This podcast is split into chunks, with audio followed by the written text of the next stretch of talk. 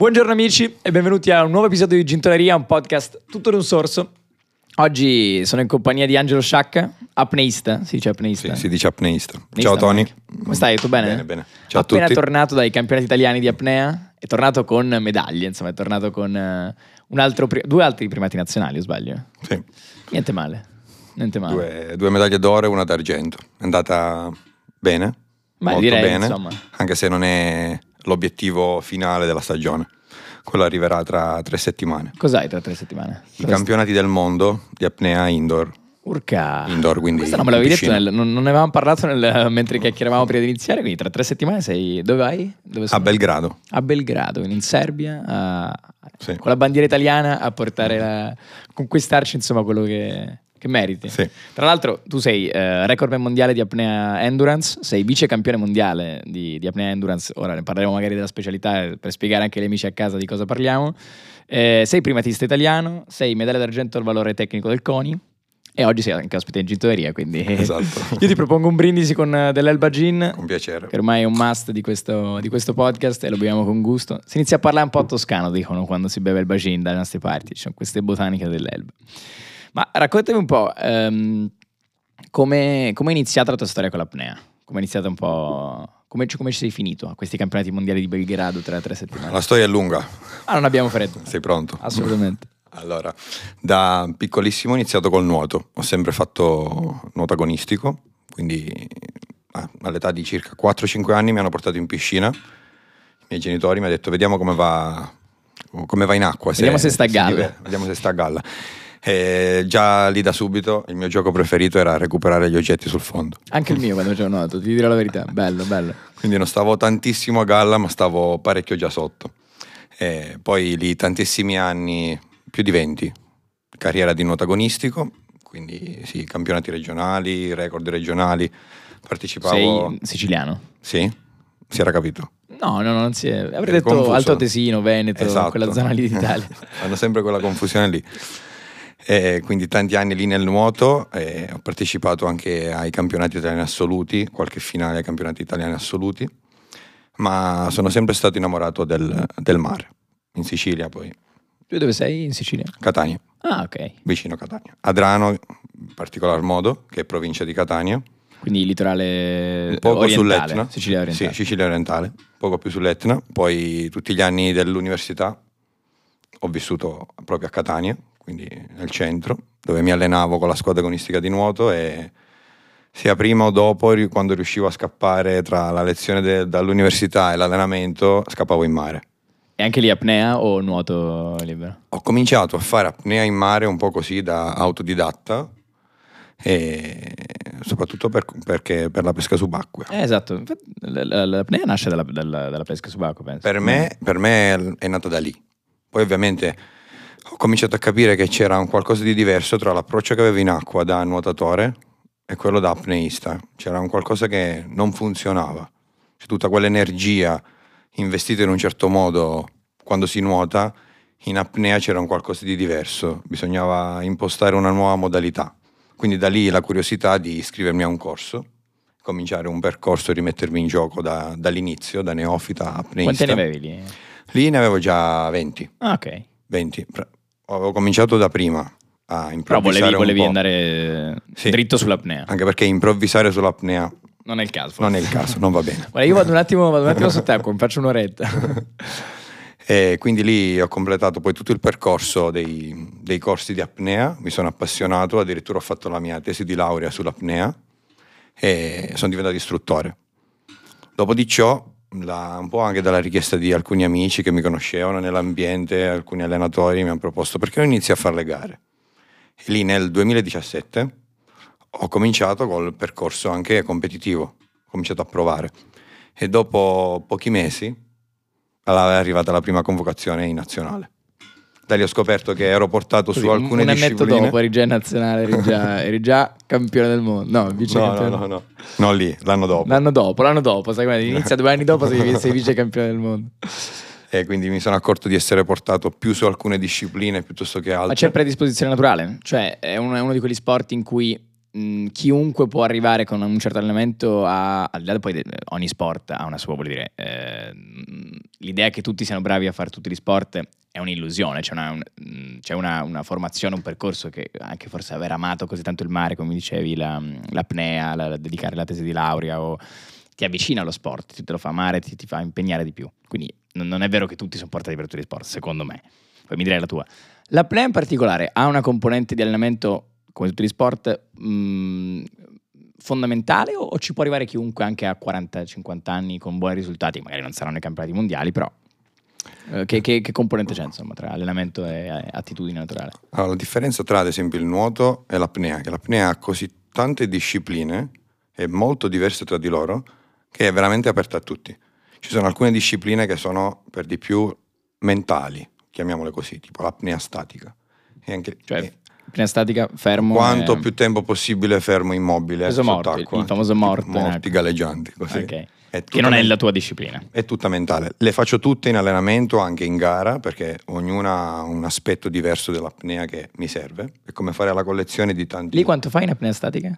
Sei minuti e mezzo. 6 minuti e Non mezzo. sono granché. Ora, immaginiamo, non so da quanto tempo è iniziato questo podcast, da quanto stiamo parlando, ma guardate il minutaggio, controllate se sono passati 6 minuti e mezzo. Tut- in tutto il tempo in cui ci avete ascoltato lui era sott'acqua, con la testa sotto senza respirare, cioè una cosa incredibile. Dicevi, scusami se ti ho interrotto. Ad esempio, in quella disciplina lì, anche l'età media degli atleti di alto livello si alza parecchio. Quindi ci arriviamo ai 40-50 anni, assolutamente sì. Poi ci sono altre discipline un po' più fisiche, ad esempio l'apnea dinamica in piscina, quindi si prende aria all'inizio della performance e si percorre una distanza più lunga possibile, al di là del tempo, il tempo non conta. Si può fare in tre stili diversi, rana subacquea, con le due pinne, stile alternato, o con la monopinna. Ma a proposito di monopin, possiamo tirarla Monopin. fuori? La tiriamo fuori la Andiamo a monopin. Qui vederla. abbiamo, una- abbiamo delle carte segrete. Tra l'altro, mentre, mentre Angelo prende la monopin, eccola qua, vabbè. Io vi faccio vedere questo, ora lo spiegheremo, il collarino sadomaso che è qui. Questa è la monopin. Eccola la, qua. la tiriamo fuori come fosse una, una- una coppa del mondo. e la monopinna cos'è? A cosa serve? Il tuo strumento di- principale di... Qui ci fanno i piedi.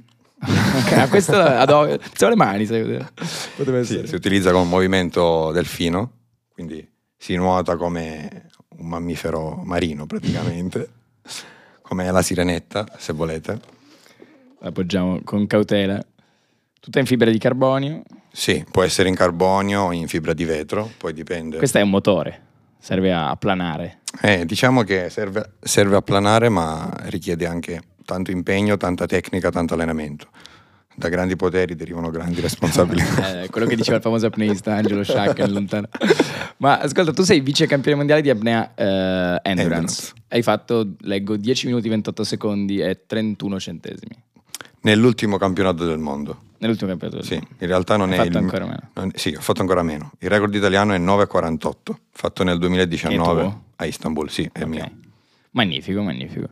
Perché il record mondiale è quello di quello che ti ha battuto nel campionato del mondo. Del... Il record mondiale l'avevo Ora. fatto nel 2018, Ah, ok. ma sulla 8 da 50, non sulla 16 da 50. Che sarebbero eh, 400 metri. 400 metri.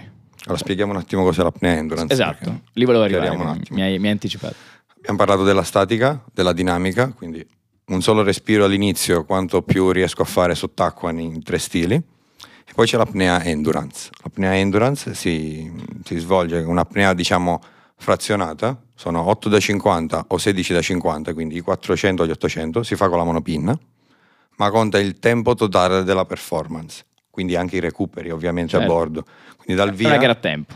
Insomma, è una gara a tempo, tempo. chi ci mette meno. È il contrario della dinamica. Quindi, insomma, come- come- esatto, quindi la, la difficoltà sta nel trovare una velocità leggermente superiore subacquea rispetto ad esempio all'apnea dinamica, ma non che, alz- che- che non faccia alzare troppo i battiti cardiaci. Quindi comunque una velocità economica. Come gestisci i tempi? È la tua specialità, la tua disciplina. Come gestisci i tempi tra le pause? Sapere che, cioè, quando arrivi e e prendi un attimo un respiro, quanto tempo ti fermi e quando poi ti, ti ributti in acqua, come fai a gestire ossigeno e anidride carbonica, cioè CO2 nelle- sì, insomma, tue- nel tuo organismo e poi pensare di continuare comunque a nuotare? Cioè, come, si, come si gestisce tutto questo? Si prova mh, parecchie volte, c'è un percorso che dura anni durante gli allenamenti e durante le gare. E poi si impara a gestire soprattutto il, il livello di CO2 che sale. il nostro organismo ha tutti i recettori, siamo tarati sulla CO2, non sull'ossigeno come si pensa magari normalmente. Quindi l'innalzamento di questo gas, l'accumulo di CO2, ci fa star male. Ed è quello che capita in, in apnea endurance, che si porta all'estremo questa sensazione qui. Quindi si ha una parziale ricarica di ossigeno ogni volta che si respira a fine 50, ma non si ha il tempo di smaltire la CO2. È molto più dispendioso in termini energetici. Del... Sì, diciamo che l'endurance è la disciplina tra le altre che è quella più fisica se vogliamo, cioè la mente ci vuole per sopportare e tu nuoti anche questo. in quel, cioè, hai, eh, eh, comunque stai, ti stai muovendo, insomma, non Sì, sei, sei in, continuo, è- sei in continuo movimento, sei in continuo movimento e devi cercare di recuperare nel più breve tempo possibile. I recuperi variano tra i 5 e i 12 secondi di recupero tra un 50 e l'altro. Parliamo ovviamente di tempi da campionato del mondo, Certo. ma sono partito da... sfido qualcuno poi nella piscina di casa a fare 5, 10, 12 secondi e poi ributtarsi e continuare a fare vasche all'infinito per 10 minuti e mezzo. Ehm, la prima in profondità invece eh, la pratichi sempre in allenamento, non è la tua disciplina? La pratico, no, faccio anche qualche gara, Ah, ok. però ovviamente lo specializzarsi in una al momento, eh, poi Certo. si può sempre shiftare nelle altre discipline, Certo. specializzarsi in una un po' toglie tempo ed energie per le altre, quindi al momento quella principale per me è l'endurance, l'indoor, ma finito dopo il campionato del mondo ad esempio, che sarà a metà giugno, mi dedicherò Per cui. Gintoria ti dà un grande in bocca al lupo e, lupo. e ti supporta e fatelo anche voi da casa ragazzi. Angelo Sciacca, ricordatevi tra qualche settimana. mi, mi dedicherò un po' al mare e alla profondità. Torni, torni in Sicilia o... Sì, un po' in Sicilia, un po' in Croazia, un po' in Liguria. È sempre bel mare comunque, insomma, Sì, non, sì. non è che ti immergi nel mare di... Sì, non, vai, non vai a Riccione, insomma. Ci vuole, dopo un inverno lungo a Milano ci vuole un Assolutamente, assolutamente. E in profondità invece quanto, quanto si arriva, magari anche quali sono i record da gara? attimo. Il o- record del mondo con la monopinna sono meno 131 metri. Meno 131 metri. Sì, Mamma mia. sì, sì, sì. Io sono arrivato a fare poco più di 60 metri con le due pinne Che comunque, al momento. comunque è un palazzo di 10, sì, Sì. di più di, sì, anche 15 piani. Sì, sì, un bel palazzo. Ora io ho una domanda che, mh, per cui mio padre sarà orgoglioso. Lui mi ha sempre detto al mare devi compensare per andare, per andare in apnea. Questo poi è quello che in realtà bisogna fare, quindi non è- lo diceva mio padre. Ehm, cos'è la compensazione? Cioè, come si fa ad andare cos- così tanto in apnea o comunque a migliorarsi? Ok. Hai mai provato ad andare sott'acqua, no? Sì, questo Quando potrei averlo provato. hai provato ad andare giù, Sì, cosa provi? dolore ai timpani. Dolore ai timpani. Allora, cosa pressione forte come neanche in aereo, insomma. Eh, Allora, al- peggio. All'interno del nostro corpo ci sono delle camere piene d'aria. L'aria è un gas, quindi è comprimibile, sente, cambia il proprio volume in base alla pressione. Quando andiamo sott'acqua vi è un aumento di pressione e quindi va a influire sul volume d'aria. Abbiamo alcune camere, diciamo, d'aria all'interno del nostro organismo che possono deformarsi e quindi non sentiamo nulla. Altre camere come quella che è all'interno dell'orecchio medio, quindi tra il timpano e la tuba di Eustachio, è parzialmente, parzialmente, capiamo, eh. parzialmente deformabile, diciamo, perché la prima parte è ossea, poi cartilaginea e poi c'è il timpano. All'interno c'è dell'aria. Quando andiamo sott'acqua, questo volume d'aria che vi è all'interno occuperà un volume inferiore. Mm. Quindi cosa succede? Che le pareti di questa nostra cameretta d'aria tenderanno a Diventa uno sgabuzzino in cui non c'è, non c'è più aria. E la parete che ne risente di più è appunto il timpano perché è elastico. E da lì il dolore ai timpani che si introflettono, cioè tendono ad andare verso l'interno. Come compensare? Se noi continuiamo senza compensare ad andare sott'acqua, Esplode il timpano. si rompe il timpano. Cosa succede allora? Qua, qua, qua, qua. Dall'altra parte di, questa- di queste camerette che abbiamo c'è una valvola, la- dalla tuba di Eustachio, che riusciamo a controllare con dei Eh, muscoli. Celebre tuba di stacco, insomma. eh. Come, come dimenticare Eustachio, insomma, un amico. Dicevi, scusami? Questa valvola noi riusciamo ad aprirla con i muscoli cosiddetti tubarici. I muscoli tubarici sono quelli che utilizziamo per parlare, per deglutire e quant'altro. Ok.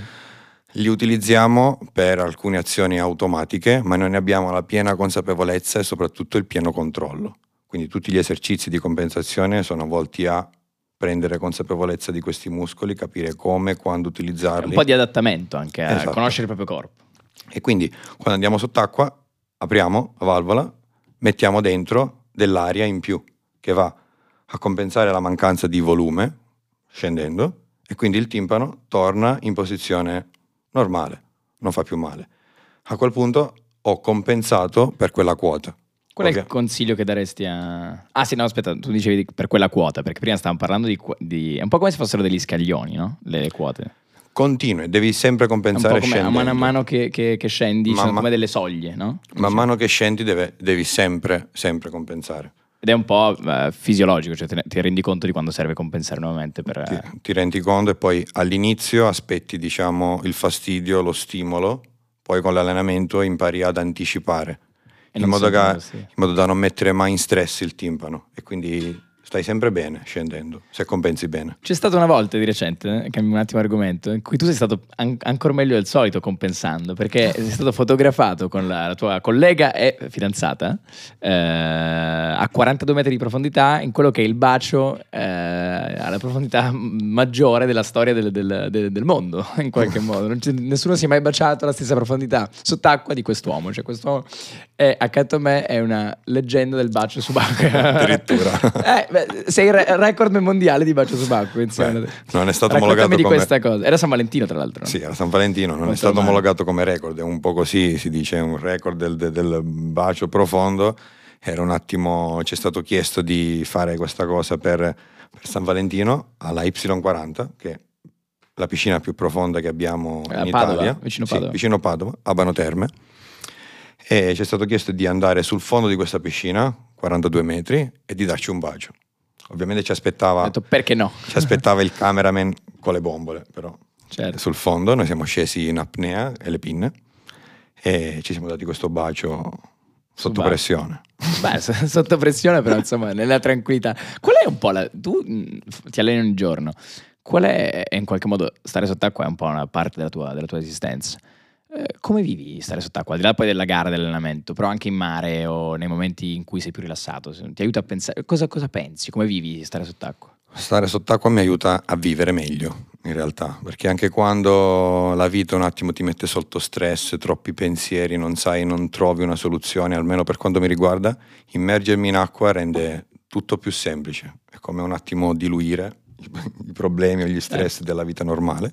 Quindi la vivo assolutamente bene e per me è fondamentale andare sott'acqua, ormai è diventata una dipendenza dopo che ho scoperto questa, questa capacità dell'acqua. di, di aiutarti anche nel, nel quotidiano. Ci sono delle cose che un apneista non può fare, cioè mh, per, la, per la tenuta, per l'allenamento, per- rispetto ad altri sportivi, magari stai bevendo del gin tonic, quindi questo vuol dire che Questo lo può fare. questo lo- l'apneista lo può fare, quindi l'apneista può bere gin tonic, può bere Elba Gin eh, nella fattispecie. Ma eh, come magari cioè, è, è omologabile a tutti gli altri sportivi o c'è qualcosa che magari può andare a ledere molto il tuo organismo, il tuo- magari la tua capacità respiratoria? C'è qualcosa che dovresti evitare, magari cibi o abitudini, smog, che ne so. Beh, come tutti gli altri sport, uno stile di vita sano assolutamente aiuta. Non siamo qui a dare divieti specifici. Ovviamente certi tipi... Serata no, tutte le sere fino alle 4 del mattino. Beh, eh, no, che- assolutamente. Prima cosa dormire. McDonald's tutte le cene. dormire tanto, mangiare bene, sembrano delle cose scontate, No, però se si segue una linea costante di questo stile di vita non c'è bisogno di imporsi dei, dei divieti che poi diventano più stress che altro. Ci sono alcuni tipi di cibi che sono sconsigliati, ma quasi nulla è, diciamo, vietato. Ovviamente non parliamo di andare al Mac, No, certo. come dicevi tu, ma appunto se- seguire uno stile di vita sano va benissimo. È assolutamente sconsigliato fumare, ma questo non solo agli apneisti, No, diciamo. certo, direi che è cosa un po' sconsigliato un po' per per, tutti. tutti. C'è anche scritto su, quindi. C'è qualche apneista che alle gare lo vedi magari fare, fare qualche tiro di sigaretta prima di, di scendere? Non l'hai ancora visto. Raramente. Raramente, però qualcuno c'è. Qualcuno c'è. Raramente, ma qualcuno Malboro c'è. per la gara di apnea. Non lo vede ai mondiali. Non però. lo vedrai ai mondiali, No, esatto. esatto. assolutamente. Beh, c'è una differenza comunque tra, tra praticarlo e fare le gare. Sì. Ehm, a proposito di gare, tu hai, tanto ora stai preparando i, i- i la- i mondiali, sei tornato dai campionati italiani, come approcci la gara, la competizione? Perché c'è poi una- un allenamento, ma c'è la gara, hai dei riti, delle scaramanzie, anche come, come arrivi alla gara, come, come la giornata prima della gara, la tua. Allora, fondamentalmente io gareggio perché mi diverto, è un po' il parco giochi. Se manca quello lì, quello lì è fondamentale per me. Poi c'è tutto il resto, ovviamente, c'è la tensione pre-gara, c'è l'avvicinamento a una gara importante e quindi cominci a restringere un attimino la, la, tua visione, a togliere quello che non ti serve, dare le giuste priorità. Quindi più si avvicina alla gara importante, più vedi di fare solo quello che è utile alla gara. Nel momento poi della gara c'è solo quello. Se devi dare tutto la tua mente e il tuo corpo per quella gara lì, quello è fondamentale. Un po' estraniarti da tutto, eh, conta solo la gara. In quel, in quel momento là, sì, è fondamentale far quello, anche perché quando si è in apnea e, e, non parliamo più di apnea benessere, ma qui parliamo di gare, quindi si va vicino al limite, si arriva anche a una fase di sofferenza, quindi bisogna essere preparati a quello, anche perché andiamo psicologicamente contro... anche, no? Sì, assolutamente, soprattutto psicologicamente. Andiamo contro un istinto primario, che è quello del nostro organismo, che, che è quello di respirare. Quindi la mente deve essere assolutamente preparata a, quel tipo di, di sofferenza. E quindi si fanno tutta una serie di tecniche, quindi l'allenamento non è solo in acqua o in palestra, esercizi di respirazione e quant'altro, ma ci sono tutta una serie di esercizi mentali tu come, come, alleni la tua mente anche a sopportare, perché diciamo prima l'apnea benessere è anche quella, quella sensazione di piacere, poi basta sì. pensare, capiremo come, l'abbiamo un po' spiegato, miglio, dobbiamo migliorare io personalmente, però la, la, la gara ha quella componente di sofferenza, la, come alleni la tua mente a soffrire? È chiaro che in molti sport si soffre, cioè il ciclista sì. che fa la salita Soffre, però tu soffri perché vai, cioè il ciclista soffre perché fa fatica, ma non, non, sta non respirando, tu stai negando al tuo organismo la sua funzione vitale. Come, come alleni questo nella tua testa? Con varie tecniche, quotidianamente, quelle che sono, le avessi sicuramente sentite nominare, il training autogeno, il certo. training mentale. Il podcast può diventare una buona, il podcast può diventare una buona abitudine per allenare la mente il mental imagery, comunque sono tutte quelle varie tecniche specifiche di allenamento mentale che mirano al neuropotenziamento cognitivo. Questa, questa la tuba di Eustachio. Come la tuba di Eustachio. neuropotenziamento cognitivo. No, però questa arriva di più è migliorare la, la tua performance neuro, neuronale. Sì, neurale. il nostro cervello si adatta, come si adattano i muscoli, a, agli stimoli e quindi migliora le proprie connessioni e impara a gestire alcune situazioni di stress. Tutto sta anche quasi nel, nell'andare contro quell'istinto primordiale che è respirare. L'acqua e dire... Oh. Prendere il controllo, appunto. Controllare il proprio corpo, nonostante il nostro cervello... A fine gara arrivi esausto, cioè... Eh, hai bisogno di, di aria, sono anche delle, magari dei recuperi particolari per ricompensare l'aria nel sì, arrivi assolutamente esausto, anche perché devi dar tutto e anche lì ci si allena nel saper respirare, nel riprendere più velocemente possibile la tua normale funzione. La sua normale respirazione. L'apnea non è uno sport per tutti, però tutti Beh, possono sì. arrivare all'apnea, esatto. Sì. Diciamo che adesso stiamo parlando di campionati del mondo, apnea, cioè. endurance e quant'altro, ma l'apnea è assolutamente per tutti, anzi siamo tutti portati questo diventare degli apneisti. Nega quello che ho sentito prima nella mia, nella mia, nella mia definizione, nella mia idea dello sport, però potrebbe anche essere. Eh, tu hai portato oggi un oggetto, al di là della pinna, la monopinna l'abbiamo vista prima, bellissima. Hai portato anche questo collarino sì. oh, che ti incuriosisce parecchio. subacqueo, insomma, Angelo pratica, no, pratica altre, altre, cose subacqueo, no, non si presta, si presta a molti equivoci, però questo è fondamentale per il tuo sport. Sì. Perché? Quando, quando sono arrivato mi ha guardato subito strano, strano quando ha visto quell'oggetto lì. Ho detto porta qualche oggetto del mestiere che magari, eh, magari insomma, lo mettiamo qui, facciamo vedere. Poi eh, pensavo facesse il, insomma, il porno. il, e, no, cosa servono a parte Sì, sembra un oggetto sadomaso, ma in realtà è un collarino, è una zavorra è una d'apnea, va messa al collo. A cosa serve? Quando andiamo sott'acqua dobbiamo cercare comunque di risparmiare le energie scivolare più possibile. Il nostro corpo, siccome abbiamo l'aria nei polmoni, dopo un po' di abbrivio tenderà ad andare verso l'alto, quindi a galleggiare. Con questo peso al collo va ad equilibrare quella spinta di galleggiamento, quindi lo scivolo viene portato in avanti piuttosto che in alto. aiuta insomma a rimanere. Aiuta un attimo a mantenere la quota sott'acqua. Poi ovviamente cambia in base alla persona, Ogni, ognuno di noi galleggia in maniera diversa in base alla quantità di massa, mag- massa magra o massa grassa, Al cambia. peso, insomma. in base a che quanta aria si riesce a incamerare e soprattutto in base alla disciplina. In apnea dinamica si mette molto più peso perché bisogna stare più rilassati e quindi si mette anche la muta, la muta galleggia. Devo scivolare ancora di più e quindi magari quello è un collarino di neanche 2 kg, in apnea dinamica si arrivano a mettere anche 5-6 kg Mamma tra il collo e la schiena. 5-6 kg. Sì. Così? Ma non pesano, eh? Pesanti. anzi, No, certo, però... non hai il peso, sì, tra virgolette, l'acqua- l'acqua- di galleggiare, quindi rimani alla quota senza fare Sì, senza fare fatica. sforzo. E poi l'acqua ha tutte le sue, le sue Si usa anche in mare, si usa anche in mare la zavorra, diversa, si può utilizzare la cintura o anche il collarino. Quando non ti alleni, magari sei in Sicilia, sott'acqua, mh, è, un'abitudine? Sì. Mh, metterti lì a fare apnea in Sì, sì. tranquillità. Mai da solo? Mai, Mai, mai, da, mai da solo. tutti gli, gli- gli apprendisti apneisti. Mai da solo. Sempre la prima regola è mai fare apnea da soli. Vale per tutti. eh. Chi lo fa da, da anni, chi inizia a farlo, vale sempre per tutti. Qui c'è una domanda in gintoneria che vale per tutti gli ospiti, magari lo sai già, ed è con che persona eh, vivo del passato vorresti andare a bere un gin tonic?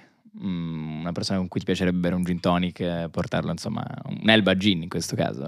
Con che persona del passato? Viva o del passato, insomma, una persona nota o magari anche non nota.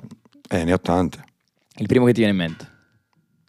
Con Tony. Ah, un momento altissimo di podcast. che- Eh, Beh, nessuno l'aveva detto, eh. lo, lo stiamo facendo, stiamo Vai. facendo un Elba Gin. Grazie Angelo per essere stato con noi qui Grazie in. Gittoria Podcast, è stato un piacere ospitarti. Ti auguriamo il meglio per questi campionati mondiali, soprattutto per nuovi obiettivi. Hai fatto 10, 10 minuti eh, nel- nell'ultima, 10 minuti e mezzo nella- circa.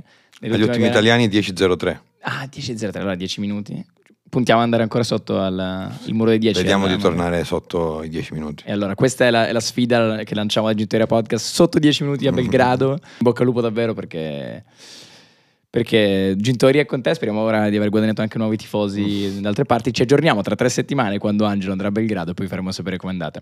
Grazie ancora Angelo per essere stato con noi. Grazie Questo era l'undicesimo episodio di Gintoria Podcast. Ricordatevi amici di iscrivervi al canale, attivate anche la campanella per le notifiche e bevete il bagin ragazzi. Guardate qui come si chiacchiera con Gin. Ciao!